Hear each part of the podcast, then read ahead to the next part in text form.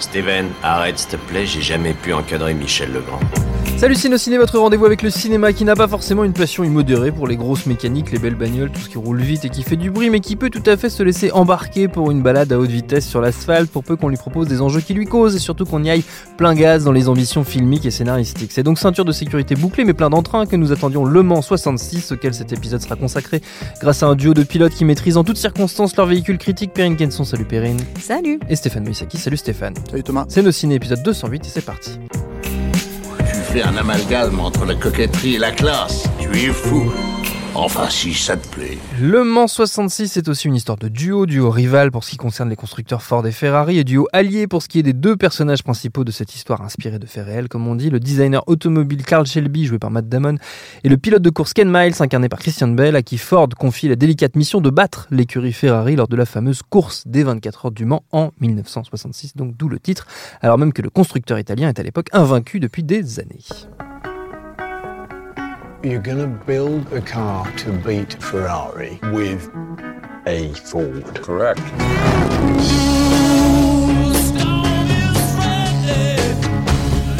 And how long did you tell them that you needed? Two, three hundred years? Ninety days.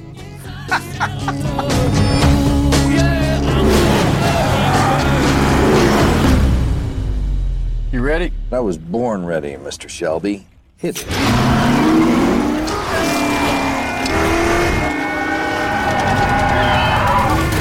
Et derrière la caméra, c'est James Mangold, réalisateur entre autres de Walk the Line, de Copland ou encore du très remarqué Logan, dont nous avions dit le plus grand bien dans ce podcast il y a deux ans maintenant. Et au casting, outre Bale et Damon, on trouve Joe Berntal, Catriona Balfi, encore Tracy Letts. Votre avis sur Le Mans soixante-six, les amis? Perrine, tiens. Eh bien, euh, il y a quelques années, euh, en deux mille treize exactement, mm-hmm. il y avait ce cher Ron Howard qui sortait Rush, euh, qui était donc sur, sur les, des pilotes de Formule un, pour le coup, le, l'opposition euh, James Hunt euh, face à, à Niki Lauda. Et euh, ça m'avait vraiment surprise à l'époque parce que, disons, pour m'intéresser aux courses automobiles, il faut vraiment se lever de bonne heure. C'est-à-dire qu'il faut vraiment y mettre du sien. Mmh. Euh, j'ai grandi avec un père qui regardait ça, j'en ai jamais rien à taper. Donc, au bout d'un moment, euh, voir le film, c'était. Euh, je me suis dit, bon, ça peut être intéressant, on sait jamais. Et résultat, fasciné, captivé. C'est sûrement le meilleur film de Ron Howard depuis très très longtemps. Donc c'était vraiment un, une, une grande claque parce que euh, excessivement bien réalisé. J'avais l'impression d'être derrière le volant. Enfin, je trouvais ça fabuleux. Donc euh, je me suis dit mais c'est peut-être l'exception qui confirme la règle. Mmh. Euh, si tant est que j'ai vu beaucoup de films sur les courses automobiles, je suis pas sûre. Et donc quand arrive Le Mans soixante-six, bon bah on est à peu près sur des sur des sujets similaires. On est sur une course automobile là aussi. On est dans des histoires euh, de, rivalité. de rivalité. Donc je me suis dit bon bah pourquoi pas, mais je suis pas sûre que ça fonctionne une deuxième fois. Et bien comme quoi finalement la foudre elle tombe peut-être deux fois au même endroit puisque ou peut-être que tu aimes vraiment les sports automobiles, peut-être que j'ai découvert que j'aimais vraiment les sports automobiles, je ne sais pas, euh, je n'aurai pas la réponse à la fin de cette pod- ce podcast, mais en tout cas c'était une, c'est, c'est, c'est une vraie grande claque. C'est, avant de, de rentrer dans le détail du film, ce, qui, ce qu'il faut dire c'est le pied quoi, mais le pied qu'on prend en regardant Le Mans soixante-six, parce que parce qu'il y, y a de la mise en scène, il y a des mises en scène, il y a un côté, tout le monde dit c'est un peu traditionnel, c'est à l'ancienne, bah un petit peu c'est vrai, mais c'est ça qui est agréable en fait, un film qui ne surjoue pas des des des, des C G I ou des, ce genre de choses pour finalement créer euh, quelque chose d'accrocheur, quelque chose de de, de de visuellement ultra percutant. Moi quand ces personnages, ça commence sur une course automobile euh, au Mans euh, quand c'est Shelby qui conduit euh, dans les au début des années soixante euh, si je dis pas de bêtises, et euh, et déjà là j'étais vraiment euh, prise par le film, déjà là j'étais convaincue, donc déjà voilà, le plaisir immédiat il existe, il est présent, mais en plus il y a, il y a une intelligence de, de scénario dans, dans ce film. Donc je parlais d'opposition, enfin, tu parlais aussi d'opposition en fait euh, euh, dans le film, et euh, Rush était construit sur ça, sur cette opposition mmh. entre les deux personnages, sur euh, cette, cette rivalité entre les deux personnages. Et c'était assez facile en soi finalement comme construction, mais en plus ce qui était beau c'est que c'était deux personnages pour lesquels on avait le même intérêt, mmh. même si de prime abord James Hunt était plus charmant, Niki Lauda fasciné par ses capacités, donc finalement on avait le même respect sur ces deux personnages, et, euh, et c'était une rivalité euh, très intéressante façon euh, Salieri et Mozart quoi, c'était vraiment euh, passionnant. Et là, encore une fois, on a cette histoire de, de, d'opposition, mais elle se décline à l'infini, cette histoire d'opposition. Il y a évidemment l'opposition Ford-Ferrari, comme l'indique le titre anglais, oui. euh, qui oppose deux visions de la construction automobile. L'une qui est très euh, bah, fordienne, c'est-à-dire très dans le, la production, très dans, d'un point de vue plutôt financier, d'un point mmh. de vue pratique. Et plus massive. Et plus massive. Et mmh. Ferrari qui est plutôt dans cette espèce de qualité, un, un, mmh. côté entreprise familiale, un peu mafia sur les bords, mmh. euh, et qui en même temps a un énorme respect du, du, du produit, en fait. Euh, vraiment, il y a un amour amour de l'automobile qui est, qui est assez, euh, assez vibrant. Donc on a cette première opposition, puis on a l'opposition finalement entre Shelby euh, et Ken Miles. Euh, Carroll Shelby euh, qui est joué par donc, Matt Damon et Ken Miles qui est joué par euh, Christian Bale, qui eux-mêmes sont des personnages complètement opposés techniquement. Mmh. Il y en a un qui est un, un pur, une pure tête brûlée, une pure, une, un pur fou euh, qui ne parle que par, qu'à travers son corps et qui, qui, qui, est assez, qui a un caractère un peu, un peu de chien. Un peu dur. Oui. Un peu de chien. Et en face, on a euh, Carroll Shelby qui, au contraire, euh, lui est quelqu'un d'un peu plus posé, d'un peu plus euh, pragmatique, d'un peu plus diplomate. Mais les deux sont liés par une passion commune, cette passion de, de, de l'automobile et des belles, des belles performances. Et donc, c'est, on, on, là, finalement, avec ces deux personnages, on retrouve le duo James Hunt euh, Niki Lauda, mais dans l'idée de, de, la, complé, de la complémentarité. Ils se complètent l'un l'autre, donc ils font un une américain, unité. Un britannique en plus. En plus, un américain, un britannique. On pourrait décliner encore à l'infini. Et donc, il y a une autre opposition qui va se créer. L'opposition supplémentaire, c'est ce duo face à euh, Ford, face à l'entreprise Ford. Donc, c'est, d'un seul coup, c'est à la fois ceux qui ont... C'est l'opposition entre le savoir-faire et le faire-savoir, entre euh, ceux qui font et ceux qui, euh, qui, qui produisent, ceux qui, qui mettent l'argent, en fait. Donc, il y a les, entre les cols blancs et les cols bleus. Et c'est, et c'est cette opposition-là qui est encore plus euh, intéressante dans le film et qui va vraiment être la, la ligne directrice euh, du film. C'est un film qui, certes, parle de, de dix-neuf cent soixante-six, mais qui parle terriblement. Euh, encore une fois, c'est, c'est l'apanage des, des, des bons films aussi, hein, de savoir parler de son époque. Donc euh, finalement, il est très très dans, dans, dans, dans, dans l'air du temps. Il a compris ce qu'était aussi euh, notre époque. Et il y a aussi, aussi toute une question euh, d'héritage. L'héritage est aussi, encore une fois, euh, il y a une opposition dans l'héritage. Il y a l'opposition Ford, euh, parce que c'est Henry Ford deux, qui, qui est donc à la tête de, de, de l'entreprise à ce moment-là, qui subit finalement l'héritage d'Henry Ford Ier. Euh, il n'est qu'un second, il n'est que, et il veut inscrire son nom, et c'est très compliqué. Donc c'est une, il est dans, lui aussi dans l'opposition. Là où d'un seul coup, on va avoir le point de vue du petit garçon de Ken Miles, qui lui est complètement dans, le, dans, une, dans une forme d'héritage, mais c'est de l'ordre de la transmission, c'est de l'ordre mmh. du partage. On n'est pas dans une concurrence, on est dans le partage. Et cette déclinaison permanente à l'infini de cette de cette de ce motif de l'opposition rend le film euh, donne une en tout cas une profondeur au film, une complexité au film qui est tout simplement vertigineuse, en plus de la beauté encore une fois des images, de la qualité d'actorat euh, des acteurs, et puis surtout voilà l'aspect très moderne du film. Oui, ça parle d'automobile, mais clairement on pourrait dire que ça parle de cinéma et que ils sont en train de se foutre de la gueule de ce qui se passe actuellement euh, euh, dans dans dans dans l'industrie euh, cinématographique. Euh, où, encore une fois, on empêche peut-être les duos réalisateurs-producteurs qui ont des envies, qui ont des talents, qui ont de l'ambition, euh, à qui on oppose des, des, des réalités financières, en tout cas des, des désirs financiers qui viennent euh, contrecarrer la création. Donc euh, c'est assez drôle de voir que c'est distribué par Disney, même si à la base c'est un film Fox, c'est distribué par Disney. Je trouve que c'est un petit peu le, le, le serpent qui se, qui se mord la queue, et c'était déjà le cas avec Lone Ranger il y a quelques années. Moi ça me, ça me plaît beaucoup, beaucoup, cette espèce d'ironie euh, un petit peu finale. Stéphane ? Alors c'est totalement ça le film en fait, c'est-à-dire qu'il y a vraiment, euh, euh, je pense de la part de James Mangold, euh, la volonté de parler du système hollywoodien mmh. à travers euh, le film, à travers des moments clés, à travers le, le, le gosse en fait, et le regard du gosse en fait sur, mmh. euh, sur, euh, sur, euh, père, le, sur, le, sur, le, sur le travail de son père et sur, et, sur, et, et sur les sacrifices de son père en fait, mmh. et des sacrifices qu'il ne veut pas commettre euh, la plupart du temps euh, et qu'il parvient d'ailleurs la plupart du temps à ne pas commettre, sauf, sauf euh, une scène primordiale, et euh, qui va lui coûter énormément. Et il euh, y a aussi euh, le, le, oui, le regard, euh, de son regard à lui, en fait, en tant que... Parce que le truc qu'il faut expli- peut-être expliquer avec James Mangold, c'est que c'est quelqu'un qui a débuté dans les années quatre-vingt-dix euh, avec ses propres films. Hein, il les a écrits lui-même, il a travaillé avec, euh, avec euh, bah, des studios... Euh, Euh, même, même si euh, on peut dire que Copland c'est son film d'auteur, on va dire entre guillemets, c'est, c'est lui qui l'a écrit, c'est, c'est lui qui a monté ce casting là, c'est lui qui a demandé à Stallone de jouer euh, ce personnage là, de le faire grossir, de vraiment le, le, le casser un peu en fait pour le, pour le faire rentrer dans son, dans son projet. Euh, c'est un film qui s'est fait aussi saboter par, euh, alors pas saboter, heureusement le film est tellement beau que, que mmh. c'est difficile de, de, de, de lui couper ses ailes quoi, mais il y a un vrai director's cut par contre hein, sur Copland, et s'est fait saboter par les Weinstein dans les années quatre-vingt-dix. Il y a un director's cut de quinze minutes en plus hein, mmh. euh, et qui est encore plus euh, magnifique.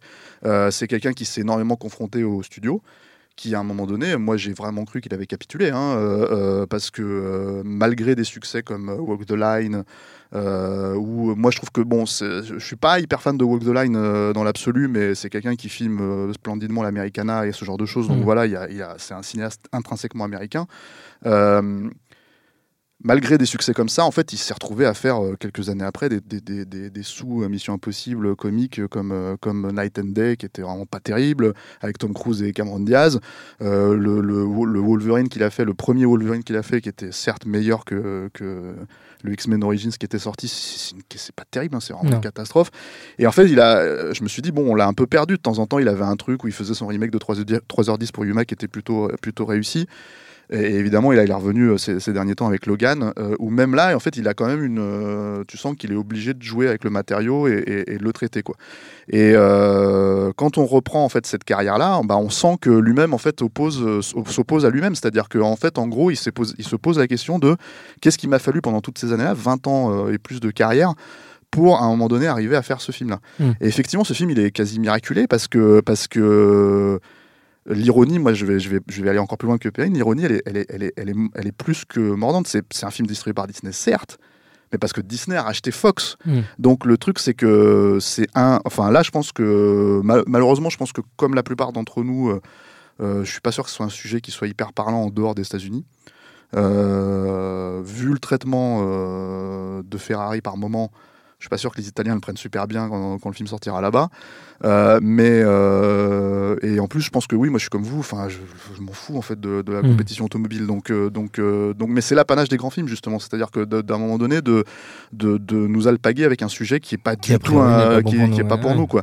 Et, euh, et là-dessus, bah, le savoir-faire effectivement de, de Mangold, c'est de savoir où placer sa caméra exactement là où il faut pour euh, faire euh, mettre en fait en avant ce que les besoins de la séquence. Et il euh, y a l'extrait que t'as passé en fait qui est, mmh. qui est assez drôle parce que c'est euh, t'as le patron donc de Ford qui, qui est effectivement un héritier quoi, qui euh, qui, euh, qui n'a pas créé cette entreprise qu'il a qu'il a récupéré quoi, euh, qui a tout un tas de fi- grandes philosophies sur la vie, qui à qui on dit bah venez on va tester la bagnole euh, mmh. que vous voulez en fait euh, qu'on construise quoi, cette bagnole de compétition euh, que que vous n'avez pas l'habitude de construire quoi. Et on va vous expliquer ce que ça veut dire de piloter ça, parce qu'en fait, mmh. toute la question, c'est de savoir qui va le piloter. Est-ce qu'il nous faut quelqu'un d'un peu plus, euh, euh, comment dire, euh, maniéré, maniéré, maniéré, voilà, euh, que, mmh. que, que le personnage de Christian Bale. Et du coup, il le, il le colle dans la bagnole et il lui fait un tour, et l'autre se, se, s'effondre en sanglots, mmh. en se disant, je ne savais pas en fait, je ne savais pas quel, quel était le prix mmh. en fait euh, pour, euh, physique, pour, euh, pour, truc, pour ouais. tenir en fait une voiture de, de ce, ce truc-là. Et ça, enfin, je sais pas, je sais pas à quel moment il a vu, il a, il a trouvé ça avec un exécutif qu'il a dû, je sais pas, faire chialer ou j'en sais rien, à un moment donné sur sur un plateau, ou je, je sais pas comment ça, parce que James Mangold il a l'air tellement à la base, euh, comment dire, enfin, euh, euh, c'est quelqu'un de très talentueux, mais il a l'air, il a l'air vraiment d'arriver à composer, si tu veux. Mmh, c'est quand même un mec qui est dirigé beaucoup de stars. Bon, euh, ouais. C'est, enfin, je veux dire, il faut quand même à son deuxième film gérer un casting comme celui de Copland avec, mmh. sans on parle de Stallone, mais il y a quand même De Niro, il mmh. y avait Harvey Keitel, c'était, ils étaient tous au top à l'époque, quoi. Donc euh, arriver à, à gérer ce genre de, de, de casting là, et, et c'est quelqu'un qui doit indéniablement composer. Donc à mon avis. Il se retrouve totalement en fait dans les deux persos. Mmh. Dans le perso de Matt Damon, qui est, qui, qui est un personnage qui est censé composer, mais qui à un moment donné dit bon bah j'ai besoin de, de là, à un moment donné j'ai besoin que vous me lâchiez un peu la, la bride et que j'y aille quoi. Euh, et dans le personnage de Christian Bale, qui euh, qui oui en fait aime ce qu'il fait mmh. profondément et, euh, et se retrouve là dans, et se retrouve en fait à, à, à, à être consumé par sa passion quoi en fait, mmh. euh, au prix de sa famille, au prix de tout ça, enfin au prix des dettes, au prix de voilà, et, euh, et, et dire enfin littéralement à un moment donné euh, voilà euh, jouer le tout pour le tout pour faire un film quoi, enfin euh, en l'occurrence faire une course mais là faire un film quoi. Donc je pense que ce truc en fait c'est, c'est ce qui fait que le film il est complètement habité. Mmh. Je pense que ce qui fait que le film est complètement habité, c'est que c'est un film d'auteur au sein euh, de ce qui aurait pu être une commande. Euh, moi, si je dis pas de bêtises, mais je suis pas sûr de ça, mais il me semble que c'est un projet quand même qui était à la base pour Michael Mann. Oui, euh... il est producteur d'ailleurs, Malcolm Mann dessus. Ah, il est, je sais, je, je l'ai pas vu au générique. Je sais qu'à mais... la base c'était Tom Cruise et Brad Pitt qui devaient être les deux acteurs principaux. Ouais. Euh, il y a très longtemps. Voilà. Et, et en fait, c'est un projet euh, qui est assez ancien. Et Christian Bale devait faire, euh, en tout cas, euh, un film euh, Ferrari avec Michael Mann hein, il y a mmh. quelques années, et ça s'est pas fait. Euh, donc je sais pas si c'est ça, je sais pas, je suis pas sûr hein, que ça soit exactement ça, mais ça sent quand même le, le genre de projet qui pourrait être totalement un projet de commande en fait, et qu'il s'est littéralement approprié. Moi je pense que c'est un vestige ce film d'ores et déjà, c'est-à-dire il est en train de sortir, à mon avis on, je pense qu'on n'en verra plus des comme ça pendant, d'ailleurs on n'en voit plus tellement en fait en, en, en toute honnêteté, mais je pense que c'est un film qui, euh, qui euh, ouais c'est déjà c'est un vestige de studio, c'est-à-dire à mon avis la Fox euh, ils ont beau euh, Là, ils sont tous en train d'essayer de rassurer tout le monde en mmh. disant oui, oui, les, les films Fox Searchlight continueront à sortir sous ce, en salle, et cetera, et cetera. Avec tous les Disney Plus qui arrivent, les Hulu, les machins, les trucs et tout, quoi. Tous les trucs de streaming, ils sont en train d'essayer de rassurer tout le monde, mais je pense que voilà, enfin après, le, le, si ce film se, se bide, il n'y a aucune raison que oui. Fox continue à sortir des films euh, vraiment derrière. Euh, ils ont eu un X-Men qui s'est planté, là, donc on sait que ça va être rebooté dans le M C U. Enfin voilà, donc à mon avis, c'est un vestige de chez, de chez Fox, euh, entre guillemets, à l'ancienne. Et, euh, et c'est un vestige dans le cinéma parce qu'il euh, y a de l'argent dans ce film en fait, c'est-à-dire et ça ça se voit il aussi, c'est-à-dire millions, ouais. voilà et ça se voit et c'est c'est c'est euh, ces cent millions qui sont dédiés comme le Tarantino d'ailleurs, hein, comme mm. euh, comme euh, Once Upon a Time in Hollywood à euh, euh, la machinerie, j'ai envie de dire, c'est-à-dire vraiment le, la façon dont euh, on va mettre de l'argent dans euh, euh, la reconstitution, dans euh, les mouvements de caméra, dans euh, le truc pour faire le film le plus euh, le, le mieux raconté possible en fait. Mmh. Et, euh, et, et c'est en ça que le film il est, il est formidable quoi.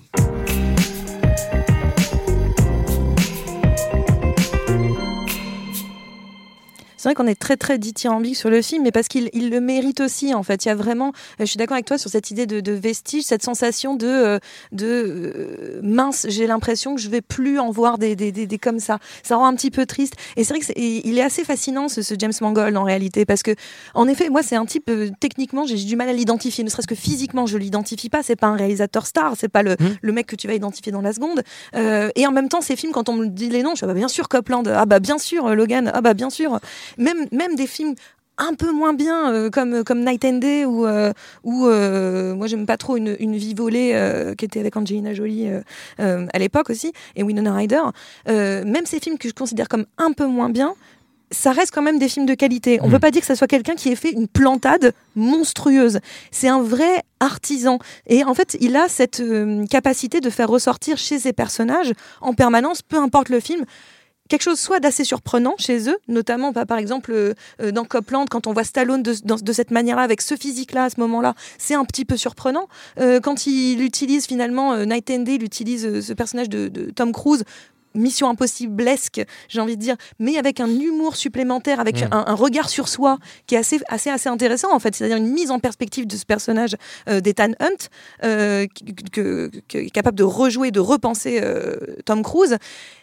Il, il, il a une intelligence euh, de, de, de ses personnages, il a une intelligence émotionnelle de ses personnages, ce qui rend le film d'autant plus attachant, en fait. Et surtout dans Le Mans soixante-six, euh, j'ai, parlé de, enfin, j'ai longtemps parlé de cette histoire de, de, d'opposition, mais ce qui est assez fort, c'est que finalement, il arrive à faire ressortir l'humanité de chacun de ses personnages. Même Henry Ford deux, qui est quand même quelqu'un d'assez désagréable de prime abord, euh, Ah, on, on perçoit chez lui ce petit garçon frustré, ce petit garçon euh, euh, qui n'a pas pu, euh, euh, enfin qui avait déjà des jouets en main, mais qui n'a pas pu créer ce qu'il voulait. C'est comme si on lui avait donné des Legos, on les avait déjà tous montés, puis on lui a fait bah tu touches pas. Donc c'est, c'est, c'est, on, on comprend la frustration du personnage.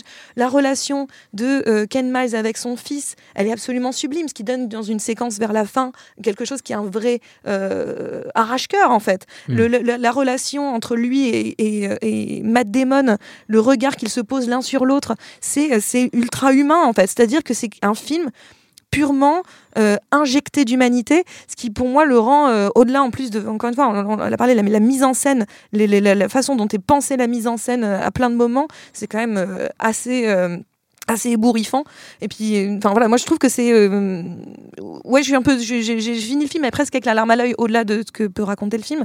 C'est parce que aussi j'avais cette sensation de mais moi je veux ça en fait. Mmh. Moi je veux voir ça au cinéma parce que c'est ça qui me donne des sensations. Moi j'étais accrochée à mon siège, vraiment j'avais l'impression d'être dans le Space Mountain et de, de me prendre leur putain de, de, de d'accélération dans la tronche quand ils quand ils accéléraient sur le sur le tour. Tu vois la construction par exemple du du du du Mans, c'est très compliqué comme course le Mans, c'est quand même vingt-quatre heures, il y a des changements de pilote. C'est pas si simple à raconter en réalité, parce que va raconter des histoires de changement de pilote, c'est pas très intéressant hein, dans le cadre du film où on met en valeur un pilote en particulier et pas les autres. Mais il trouve toujours des stratagèmes, il a toujours une idée pour que d'un seul coup on comprenne la mécanique. Encore une fois, il y a cette idée de mécanisme, hein, de, de, vraiment de mettre les mains dans le cambouis. Mais on, on comprenne la mécanique d'une course comme Le Mans, tout en n'oubliant pas de magnifier des personnages qu'il a choisis mmh. et de les de d'en faire des icônes. Moi, je trouve que c'est euh, c'est vraiment. Euh, et j'avais lu pas mal de critiques américaines qui étaient un peu genre, oh là, c'est un film qui fera plaisir. J'ai, j'ai lu, c'était de l'herbe à chat pour fans de, de moteurs. C'était un titre, je crois, du Guardian. Et enfin bon, ça m'a fait rigoler parce que je, je me suis dit, c'est, c'est, c'est, c'est peut-être peut-être que pour les fans de de de de, de, de, de d'automoto, de, de, je, je, je, Daniel, je, ouais. ben, je suis ravie pour eux, mais euh, mais c'est de l'herbe à chat pour moi en fait. Donc euh, je, je pense qu'il a a, il a, on a affaire à, à quelque chose de très grand et que j'aurai toujours plaisir à revoir, comme j'ai plaisir euh, extrême à revoir Rush à chaque fois que je tombe dessus. Stéphane ? Bah, Mangold, ouais, c'est un artisan, puis c'est surtout c'est un type qui a été formé euh, euh, par euh, Alexander McKendrick, en fait, qui est mmh. un réalisateur euh, anglais, britannique, qui a fait pas mal de comédies euh, pour le studio Ealing dans les années soixante et tout, euh, qui, euh, des films comme Le Grand Chantage aussi aux États-Unis. Et en fait, le, le, le, c'est un cinéaste, entre guillemets, classique, c'est-à-dire que vraiment, euh, Mangold, il a appris à, à les règles De, de la narration euh, de façon euh, comment dire euh, ultra classique, académique, ouais. Voilà, et mais, ac- pas académique classique vraiment, c'est-à-dire mmh. que académique pour moi c'est c'est c'est ça, en tout cas ça pourrait prêter à confusion, oui, et à croire que c'est un peu négatif, ronflant quoi. Ouais, ouais. C'est, c'est pas du tout ça, hein. C'est-à-dire que c'est vraiment quelqu'un qui encore une fois se pose la question de qu'est-ce que, quels sont mes besoins dramatiques Euh, narratif pour la séquence en fait, et je vais la travailler, c'est-à-dire que il euh, n'y a pas de sensationnalisme. Regardez Stallone est gros euh, dans, dans mmh. Copland, il n'y a rien de tout ça, c'est-à-dire que même d'ailleurs euh, bon il, il, elle est réintégrée dans le Director's Cut, donc ça va peut-être me faire un peu mentir, mais, mais il, avait, il y avait cette scène, elle avait été coupée euh, justement la scène où il se réveille Stallone au matin et que je voyais avec son beat, ouais. euh, c'était quasiment la présentation du personnage et il s'est dit non, je veux pas en fait que les gens s'arrêtent à ça quoi.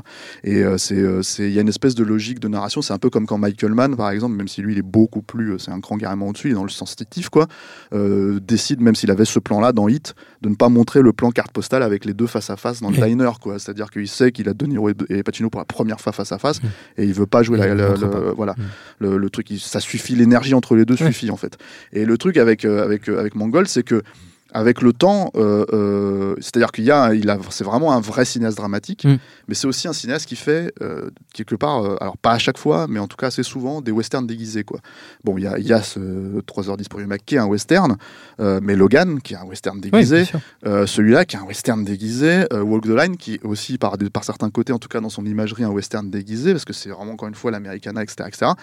Et c'est quelqu'un qui croit à ses valeurs en fait, donc c'est un cinéaste intrinsèquement américain. Copland, moi j'en parle même pas, c'est carrément un western le film quoi, avec euh, c'est vraiment le, le, le c'est ça quoi, oui, jusque dans son truc film, voilà c'est ça.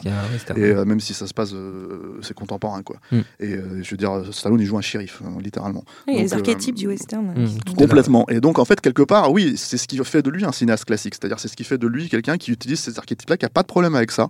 Euh, qui n'a pas de problème avec l'idée que oui, peut-être ça a déjà été raconté, mais en fait, je vais quand même vous impliquer dans mon processus narratif, dans ce que j'ai à, ce que j'ai à vous raconter.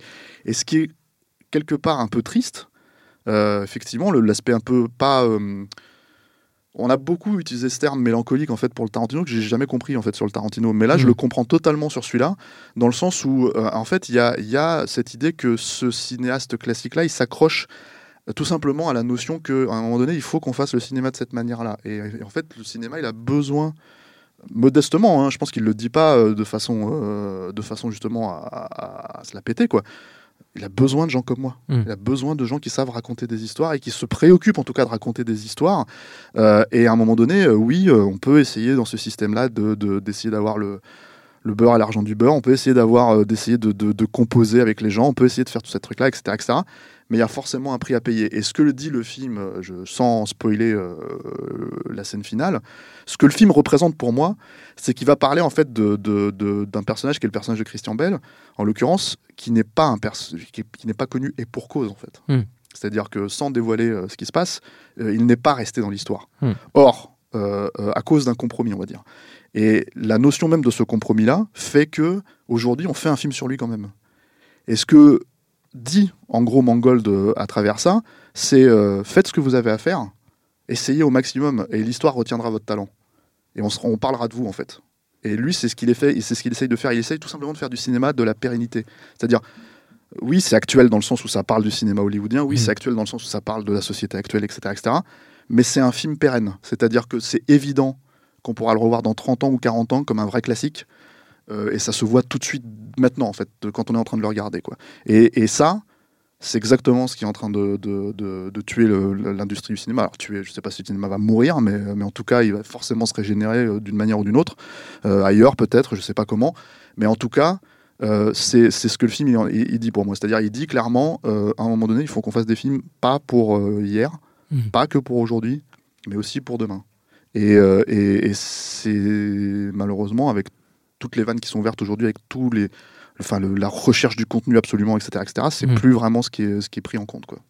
Pour terminer, euh, un petit tour de recommandations, hein, comme d'habitude, on ne change pas les bonnes habitudes de ce podcast. Euh, vous avez comme toujours carte blanche, on peut rester dans, dans l'automobile, dans le classique instantané, dans tout ce que vous voulez. Perrine, tu as déjà beaucoup parlé de Rush déjà. Oui. Tu n'as pas le droit de recommander Rush du coup. Non, bah, je vais sortir totalement, totalement de, de, de, de, de, et de l'automobile et de tout, même s'il y a une histoire légèrement d'automobile dans l'affaire, mais très peu. Euh, et faire une blague que j'avais fait en hors euh, antenne. Donc après euh, Le Mans, bah, je vais vous parler de La Main. Euh, wow, wow, elle l'a fait. Elle l'a fait. Non, voilà, j'ai parlé d'un film qui est sorti, euh, qui est sorti, qui sort le, le, le six novembre, euh, qui s'appelle J'ai perdu mon corps. C'est un film d'animation de Jérémy Clapin. C'est un premier long métrage d'animation pour adultes, qui est un genre, on l'a déjà dit, euh, notamment quand on avait euh, reçu Denido euh, pour Funan, et cetera. Mm. Euh, c'est un genre très très compliqué, euh, qui a du mal à trouver son public en salle, et aussi parce que, notamment, euh, sous prétexte qu'il faut faire un truc pour adultes, on va faire que des histoires qui sont euh, liées à la réalité. On va parler de, ben là en l'occurrence, on parlait du, du massacre euh, par les Khmers Rouges, ou on va parler de Persépolis, la situation mm. en Iran, enfin voilà, on parle de choses qui sont ancrées dans la réalité, quasi documentaires. Et là, en fait, c'est un film qui, clairement, euh, est un, un long métrage de fiction, adapté d'un bouquin, hein, de, de, écrit d'ailleurs par le, le mec qui était le scénariste de euh, Amélie Poulain, pour savoir. Mais euh, voilà, non, adapté d'un bouquin, donc un pur long métrage de fiction, une pure création.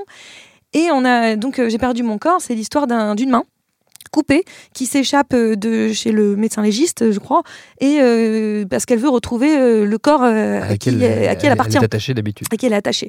Et donc on va euh, suivre euh, cette main, et en parallèle on va euh, suivre euh, le bonhomme Na- Naoufel, euh, à qui appartient la main, euh, jusqu'au moment où comment il a perdu cette main en fait, comment il a comment il s'est retrouvé sans sa main. Donc on a deux histoires parallèles qui se qui, qui se mettent en place, et euh, et c'est absolument fabuleux parce qu'il utilise cette animation de manière la plus intelligente, la plus percutante du monde. Ces deux personnages, donc cette main et euh, Naoufel, qui euh, vivent le monde, voient le monde de manière très différente. Naoufel est un personnage qui ne voit le monde qu'à travers le son, parce qu'il est obsédé par le son. C'est et un drame dans sa vie fera qu'il va arrêter de, de, de tout percevoir par le son et va s'enfermer. Là où la main, bah, elle n'a pas d'yeux, hein, techniquement. Donc elle, euh, elle, elle, elle ressent le monde par le tactile, par le toucher. Donc ces deux personnages qui ont une vision du monde différente, et c'est comme ça qu'il va les lier euh, au fur et à mesure du, du, du récit.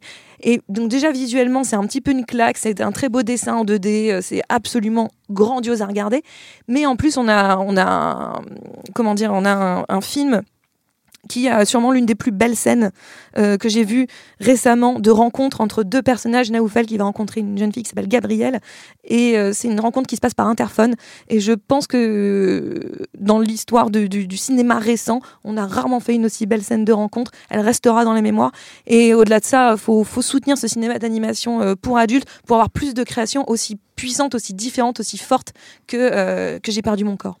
Qui est à voir en salle, donc, en ce moment. Euh, qui, euh, en ce moment, elle est sortie six novembre. Parfait. Stéphane? Alors moi j'ai deux recos, alors ah, une dans l'univers et une pas dans... Enfin, si, en fait les deux si elles sont connectées euh, dans l'absolu. Moi j'ai recommandé le premier film de, de James Mangold qui s'appelle Heavy, ouais.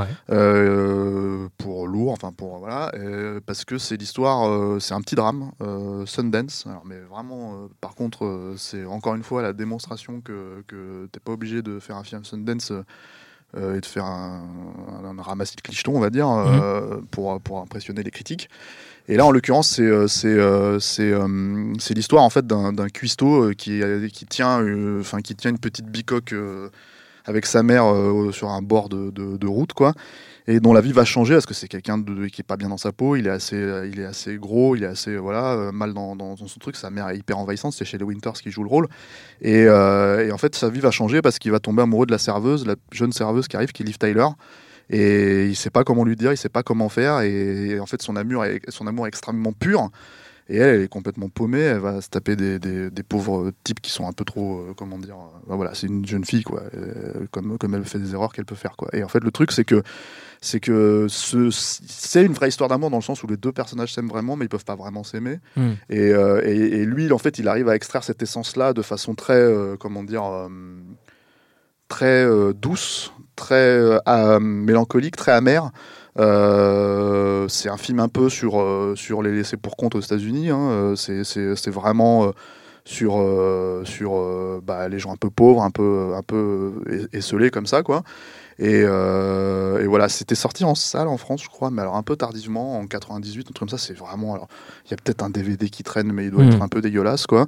C'est, c'est pas resté hein, avec le temps. Enfin, ça a été, c'est, c'est connu parce que c'est le premier film, on va dire, de James Mangold, mais mais c'est vraiment à redécouvrir. Et la deuxième reco, la B O était signée par le guitariste de Sonic Youth euh, qui s'appelle Thurston Moore. Mmh. Et c'était une super B O. Dans mais ce qui est étonnant, en fait, euh, ce qui est étonnant euh, avec ce film-là, c'est que ça ressemble plus, moi je trouve, à un... alors sur la musique, je me je souviens plus exactement ce que ça rend dans le film, mais euh, mais euh, ça ressemble plus à une chanson de Bruce Springsteen en gros, quoi. Mmh. Parce qu'il y a un il y a peu un côté euh, très simple, voilà, de ouais. toute façon il a ça Mangold dans lui hein, oui. euh, il le cite ouvertement dans Copland euh, voilà. Et, euh, et voilà, et la deuxième reco, alors c'est un film de course de bagnole euh, voilà, mais bon un peu euh, voilà, j'ai pas envie de faire un truc euh, j'ai pas j'ai pas recommandé un Steve McQueen ou un truc comme ça, quoi. Euh, c'est Thunderbolt avec Jackie Chan qui date des années quatre-vingt-dix, euh, qui est réalisé par euh, Gordon Chan et qui est quasiment le seul film, je crois, de... Enfin, il y a des poursuites chez, chez, chez Jackie Chan, hein, et des trucs où il court derrière les bagnoles, où il s'accroche et tout ça, et cetera, au bus, mais, mais là, en fait, c'est... il est coureur automobile, donc t'as quand même quelques scènes de, de, de, de baston, hein, une ou deux, comme, comme ça, ça, au milieu. Ça se refait pas. T'as, euh, t'as une scène euh, de... À, à cette époque-là, Jackie Chan, il aimait bien euh, euh, avoir une scène un peu maso, euh, où il se faisait euh, éclater la gueule... Euh, Par, euh, par des gens, et, et en fait c'est une scène où il, il est dans un espèce de lotissement, une baraque un peu prête à, tu sais, toute prête à machin, yeah. là, et en fait qui se fait alpaguer par un gros, euh, comment dire, euh, une grosse grue. Mmh. Et lui, il est dedans, et c'est Jackie, évidemment, puisque c'est Jackie qui, qui fait ses cascades, et qui se fait éclater la gueule euh, donc, contre, dans, les murs, dans, ouais. contre les murs, dans, euh, qui chute, et cetera, et cetera. Donc là, ça, ça c'est un peu périphérique à, au, sujet géné- au sujet du film, qui est donc un film de course de bagnole, et avec des courses hyper dynamique, hyper bien filmé aussi, quoi. Pour le coup, beaucoup plus euh, flashy que dans, dans, euh, Le Mans soixante-six, dans Le Mans soixante-six, quoi. Mais super efficace, quoi. Voilà. Donc Thunderbolt, c'est pareil, c'était sorti en D V D chez T F un, je crois, à l'époque. Euh, et pour le coup, c'était une version complète. Ah. Voilà. Parce et... que c'est assez rare. Euh, oui. Les Jackie, il faut savoir aussi que surtout dans les années quatre-vingt-dix, les Jackie Chan, en fait, ils sortaient euh, coupés parce que les mmh. gens récupéraient plus ou moins les... Les, bah, les, on, on y revient, les versions Weinstein, euh, oui. Dimension, qui étaient, qui étaient remontées par euh, Bob euh, Weinstein. Superbe. Voilà. Très bien, merci à tous les deux, notre temps est écoulé. Merci à Victor à la technique, binge point audio pour toutes les infos utiles, on vous dit à très vite. Je préfère partir plutôt que d'entendre ça, plutôt que d'être sourd.